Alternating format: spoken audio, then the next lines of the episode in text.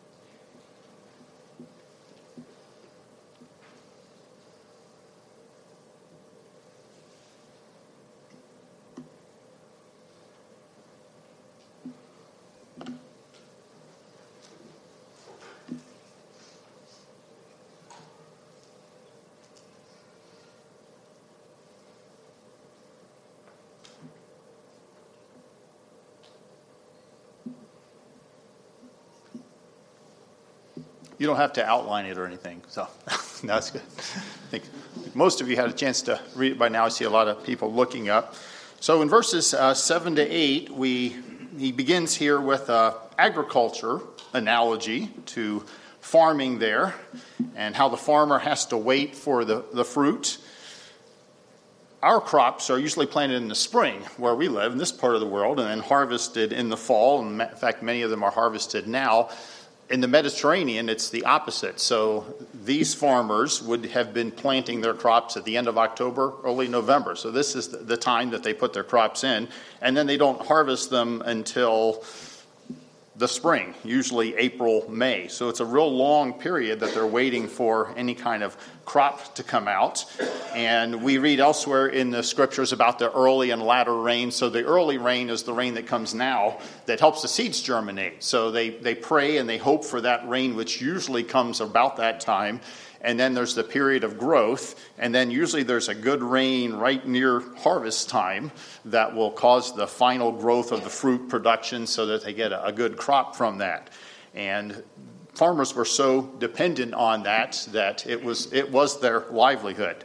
Uh, a week ago tomorrow, I went over to my dad's house. He likes to garden like I do. He's 86 years old, so I didn't want him digging up his sweet potatoes, so I volunteered to do that. And afterwards, I thinking, why did I volunteer to do this? Now, it wasn't actually that hard, but we dug up about 50 pounds of potatoes. So I said, if you let me clean them and take them home, and then I, I keep them by a heater for about two weeks, and that cures them and helps develop the sugar in them so they taste better. And then in, in doing that, I get to keep half the sweet potatoes. So that's my, that's my motive.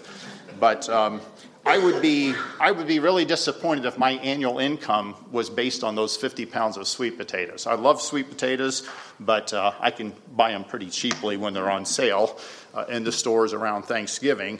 But uh, these people, this was their income, so they a farmer put his crop in and he had to depend on that money in order for him to get through the whole next year. I don't know if any of you come from farm families, but you probably understand what that's like more than most of us. I think maybe the closest parallel I can think for, for most of the people in this room might be saving up for retirement. So that's a, a kind of a long way off, kind of like that crop that comes way down the line. And it takes patience and you're not wondering about when the rains are going to come. You're wondering about the stock market going up and down. So uh, I was kind of discouraged. About two weeks ago, I was looking at a, a fund, a 401k that I'd set up, and I was funding regularly a certain amount going in for four years and you know all these good predictions on how much money was going to be there. So after four years i looked at it and it's worth the exact same amount as if i just taken that money and put it in a coffee can and buried it in my backyard. So the predictions don't always come through and thankfully i'm not going to retire right away but uh, i should as a disclaimer say that i'm not a financial uh, advisor so take anything that I say and check with your own advisor or attorney before investing any funds. So don't put it in your backyard. You could probably do a little better. Uh, what James, though, I think his point here in these verses in 7 and 8, he's trying to say that the Lord's return is going to happen, just as sure as there will be, there will be a time of harvest, and we have to trust in Him for that harvest. It's not something we can force. The farmer can do a lot while the seed's in the ground. He can't make the seeds germinate, he can't stretch the stems when they're coming up. But there are things that he can do. He can cultivate it, he can fertilize, he can water if the rain doesn't come when it's supposed to. So he can provide the right nourishment and the things for the seeds to be able to grow. Uh, he shouldn't just sit back and let and, and do no work at all as Christians, we have the hope of the harvest of souls that's promised, but uh, again, we can't hurry that. We can be faithful and we can do what God has called us to do, which I think was perfect example that Brother Bob was saying. This started 60 years ago, and yet he's contained, continued to maintain contact, and God has given opportunities, and we trust that God will open their hearts completely to the gospel, and they will recognize that Messiah. So there's a lot of kingdom work to be done and we are commanded to look on the fields to, that are white unto harvest, but we're also needing to be patient during this time. The book of James doesn't have a lot of, some people say, not a whole lot of Christian doctrine in it. There's a lot of practical things in James, as we've seen, but there's not a lot of Christology. But his reference here to the coming of the Lord in verse 8 is a very clear one and I think it's also uh, appropriate because this is a suffering people that he's writing to. Remember, these are the Jews that are dispersed. They're away from their homeland, they're refugees, they're away from their people, and they're away from the support that they might need. And so he talks about their hearts being established here. Uh, that in verse 8, establish your hearts. So that's what needs to support us, not our relatives and not our loved ones or other things. It's the, it's the Lord that will establish our hearts. Uh, literally, this means to make fast or to strengthen or prop up. So he didn't want them to collapse under the persecution, under the threats that were, were coming their way we have a similar message that uh, Paul shares in Romans to, to that church. He said in Romans 8, I consider that the sufferings of this present time are not worth comparing with the glory that is to be revealed to us. So he's, he's letting them know, yes, you are going to suffer, but this suffer, suffering is a light thing. And he said, in fact, in 2 Corinthians, for this light momentary affliction is preparing for us an eternal weight of glory beyond all comparison. So this uh, suffering is something that is inevitable. We probably don't face it in the way that James readers are facing it, and yet it is, it is going to take place, and we're going to feel it maybe in a different way in our culture today. Let's look at verse 9 now. Uh, he kind of changes uh, direction. He says, Do not grumble against one another, brothers, so that you may not be judged. Behold, the judge is standing at the door. So sometimes when we're in pain or when we're under attack by others, we lash out. And we might actually lash out at the wrong people. We lash out at the people who are supporting us, the people who are loving us, because we are antagonized in some way. So it's sort of like misplaced. I think about uh, maybe you have a dog, and this dog is very loving normally, and you do a lot for it, and you treat it like a child. I know my, my father has a dog that's like that. It's like he talks to it all the time and loves on it and everything. But if that dog is injured in some way, and you go to try to help it, it might snap at you and bite because it doesn't understand that you're trying to, to help it. And so, even uh, an animal that is normally very easy to get along with might retaliate. And I think sometimes people who are under persecution, even Christians that are feeling persecuted, are going to react incorrectly to other believers, people who they should be going to for support and that they should be loving. And so that, that's one of the threats I think that Paul is warning them about here the, uh, the idea of grumbling in this verse, the Greek word also could be translated complain, that we shouldn't be complaining.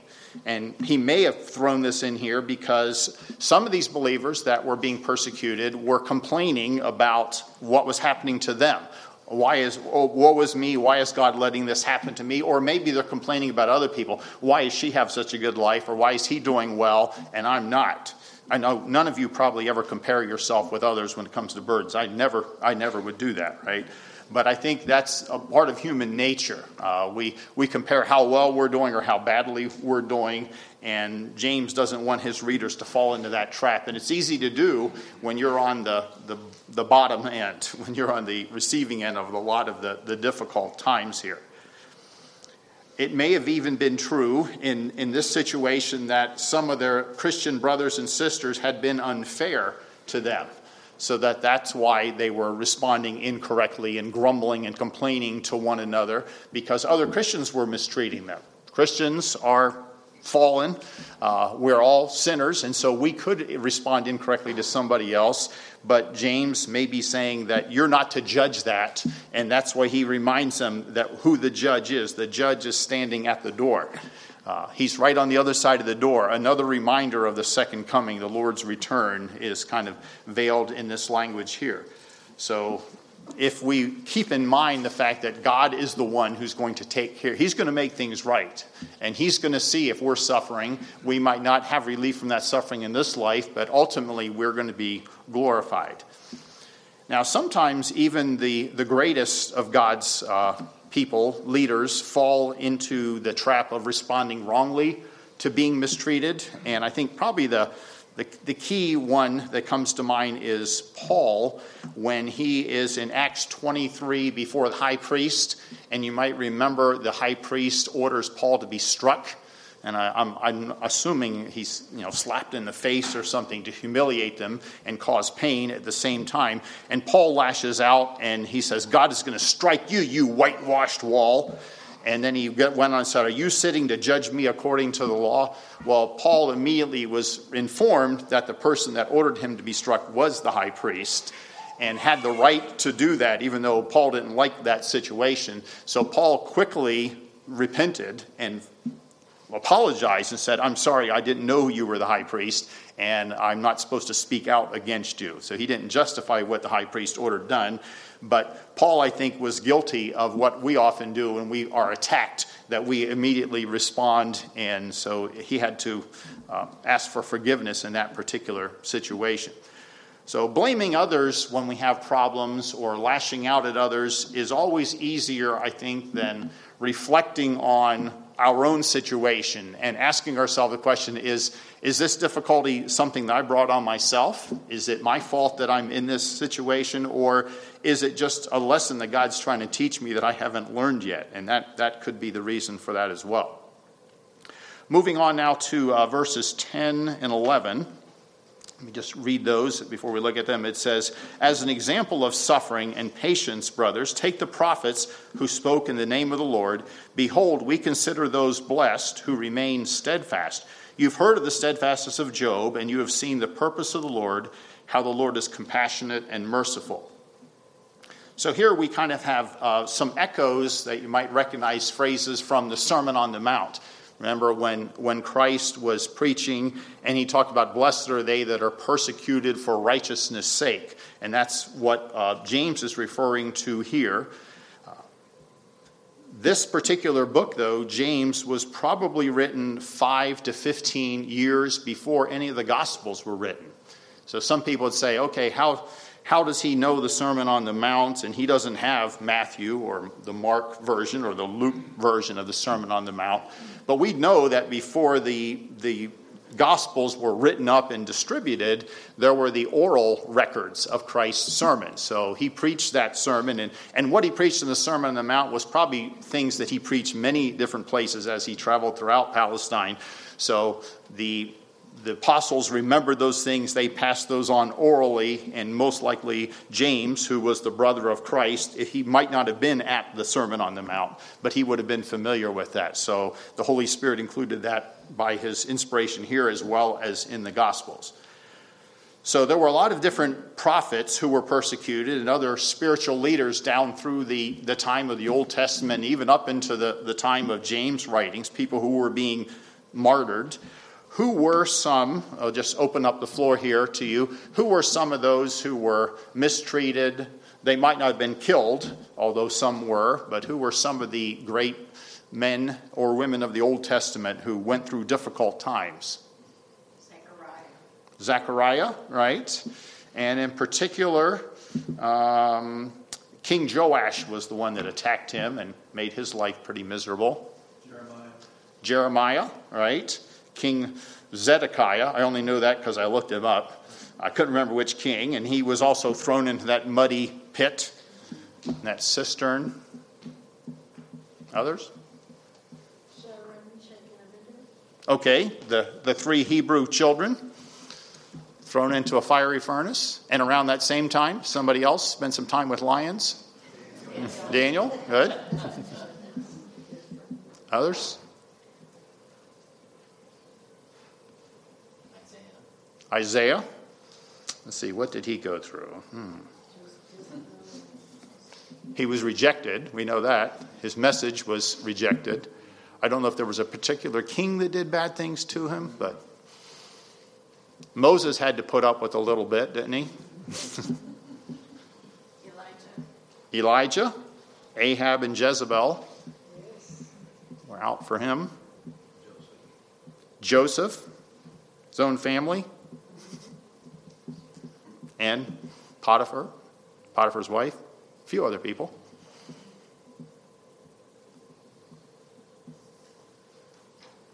Who's the guy that owns the vineyard that Ahab went after? Nabal, yeah. So I actually have a much longer list. I won't make you get all of them, and I won't read them, but the, the point is uh, most of the people who tried to remain faithful to God, including Hosea, Amos, um, David, John the Baptist, Stephen. Uh, they did not have a, an easy time. So they were, they were persecuted, usually by outsiders, not by other Christians, but sometimes, like Moses, it was his own people who were rejecting him and causing a lot of grief for him. So, those who are going to be faithful are going to have to be patient through suffering. And that's what, when James said this, remember, he's writing to Jewish believers that are scattered. So they know these stories. They should know them at least. Uh, Hebrews 11 over there, we won't take time to read it, but in verses 32 to 38, it recognizes some of these same people we've just mentioned here who were martyred for their faith. Uh, so he says in verse 11, we consider blessed those who remain steadfast. So everyone who lives on this earth, whether they're a Christian or whether they're a non Christian, they're going to have difficult times. Our lives are full of difficulty because of the fall, because of sin, because of the consequences of that. But a Christian, I think, faces the additional potential persecution of being mistreated because of their faith, because they are loving God, and that's going to draw the attacks on them. So that makes it even, I think, harder. And it's harder sometimes as Christians because we think, well, I'm trying to be faithful to the Lord. Why is this happening to me? Well, that's probably why it is happening to you because that, that's an affront to the world. And James readers are living in very different cultures, not a culture that would accept their Jewish way of thinking. So they're going to be attacked for that reason. He, in verse 11, he raises Job as the prime example of suffering. Uh, none of us would really want to trade places with Job, I'm sure. And he talks about his steadfastness and his commitment. James begins his letter way back in the first chapter, the third verse of the first chapter, talking about the trials. Uh, count it all. What, is it, what does it say? count it all joy my brothers, when you meet trials of various kinds, for you know that the testing your faith produces steadfastness. There's that word. So now we're in the fifth chapter. He's coming to the end of the book, and he's bringing it right back around to where he started. So uh, James might have used Job as the example here because of the fact that we, we know the ending. Uh, we, when we read Job's story, unless it's the first time you read the Bible, you know how it's going to turn out that God's going to restore his fortunes. Everything's going to be given back double to him. But uh, when Job was going through it, he didn't know how the story was going to end. So we can, I think we can understand why Job got a little confused and why Job questioned God. So Job was steadfast. He never rejected God, but that doesn't mean he never questioned God because he was a man like, like we are, and he had those kind of those passions and limitations. Uh, James says that God, at the end of verse 11, is f- literally full of compassion.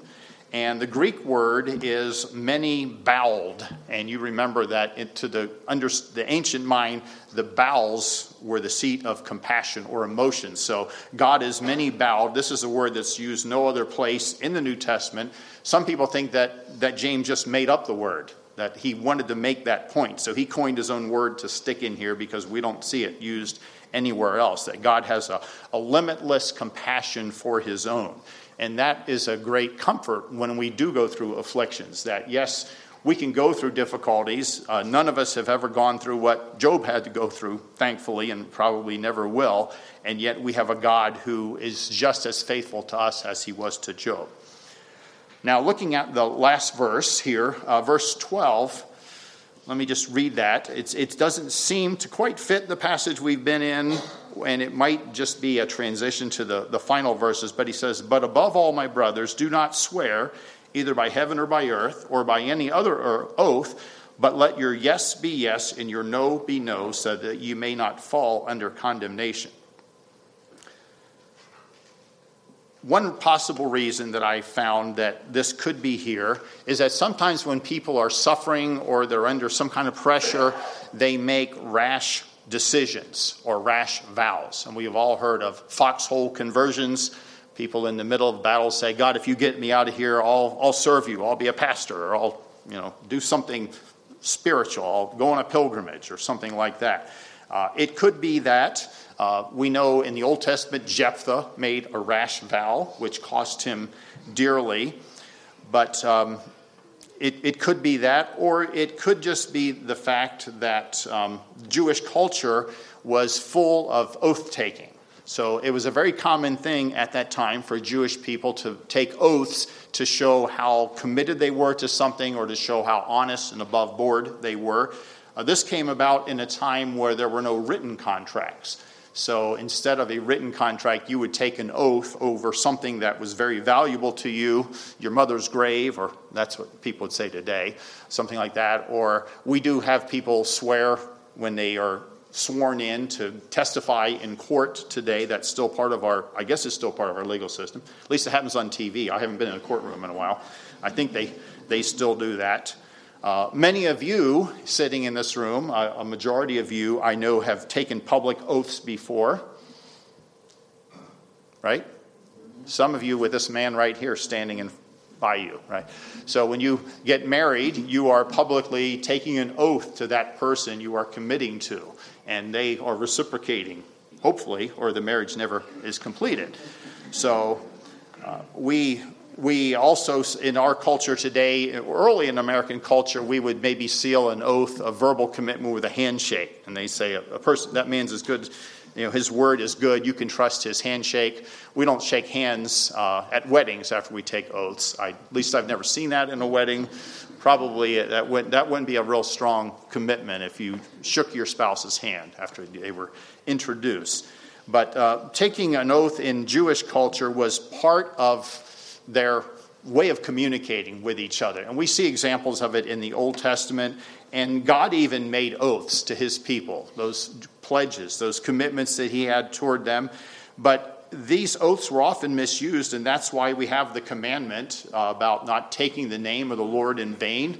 Sometimes people would take an oath on God's name knowing that they weren't going to keep that oath, or they had an intention to, but then they decided it was un- inconvenient, they would break that oath.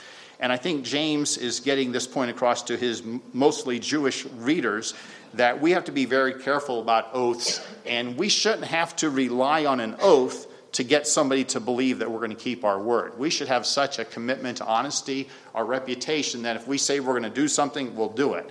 Or if we say this is true, then they can believe that we're speaking the truth and not trying to pull the wool over their eyes in some way. So, a person who is untrustworthy or has an, uh, a reputation for exaggerating or stretching the truth and is forced to get take an oath or to promise or to sign some kind of a statement to get somebody to agree them with them uh, is that's a bad thing. A Christian should never be in a position like that. As, as you look at this, though, you'll notice that it says at the very end of our verse 12, so that you may not fall under condemnation. And that, that statement is a little maybe misunderstood. So when we think condemnation, does that mean that you're going to be sent to hell for taking an oath? Or does that mean you're going to be judged in some way? So some people think that this idea of being put into condemnation means you're going to be judged for not being a truthful Christian. But the word condemnation here is only ever used of damnation, of somebody being sentenced to hell for their sin that has rejected Christ. So I think really the, what we can take away from this, James is saying if a person is that untrustworthy, that their word is not good, that you can't trust them, that they're having to constantly take oaths to get people to believe them, that person doesn't have the truth in them that that person is not a believer, and that should be a person you need to mark and stay away from. So, this that verse is probably of the verses tonight is maybe one of the ones that's hardest to decipher what it might mean to us today. But I would say the, the key takeaway lesson here is that Christians should have a reputation of honesty. And that if we are Christians, we should be committed to the truth, not just the truth of the gospel, but truth in all areas of our lives. So as we as we wrap up here in conclusion, we're, we're quite a far removed from Jewish people dispersed over 2,000 years ago in that culture. So, what, what does it mean to us today in our middle, middle class American 20, for early 21st century? I think the, the key lesson here from that, the first part, I've already talked about the oath taking there, but all of us are going to face difficulties of one or another in this life. Some are going to be physical, some might be financial, emotional, other people are threatening us. Uh, we can either allow those trials and those difficulties to draw us away from God and away from His people, or to lose hope in God's promises and completely turn our back in the hope of Christ's return. Uh, and not being patient and waiting for Him to come make things right, to set everything right again. It can also turn us away from doing the work that we're called to do, just like a farmer who forsakes his commitment to the crop and says, You know, I, I don't have anything more to do for now. Farmers have to keep working, they have work to do, they have uh, jobs that they can do to get ready for the harvest that's coming. So the fields are white into harvest, and we can't afford to forsake that job. We need to be patient, even though it might not be an easy time to be patient, to wait, because of the times of suffering and the persecution that are coming on. So I hope uh, this has been an encouragement to you. Uh, in some ways, it's kind of a downer, a negative passage to think about suffering and having to be patient and being truthful all the time and having your reputation on the line. But James was inspired to write this for a reason, and it was preserved for us for a reason. So I know that all scripture is given and is, is profitable for us in some way.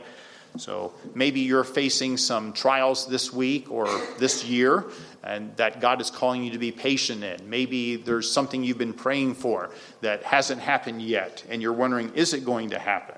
Uh, maybe there issues in your life that you're dealing with that you just can't understand why they're happening, uh, we can be patient and know that God is the one that's in control of those situations. He, his timetable is different than ours. And there, there are some things that we can control, just like the farmer can do some things. There are many things that are out of our hands that we just have to trust God and know that He, he is the one who is faithful, just as sure as His coming is going to happen. He's faithful to, to keep His promises to us.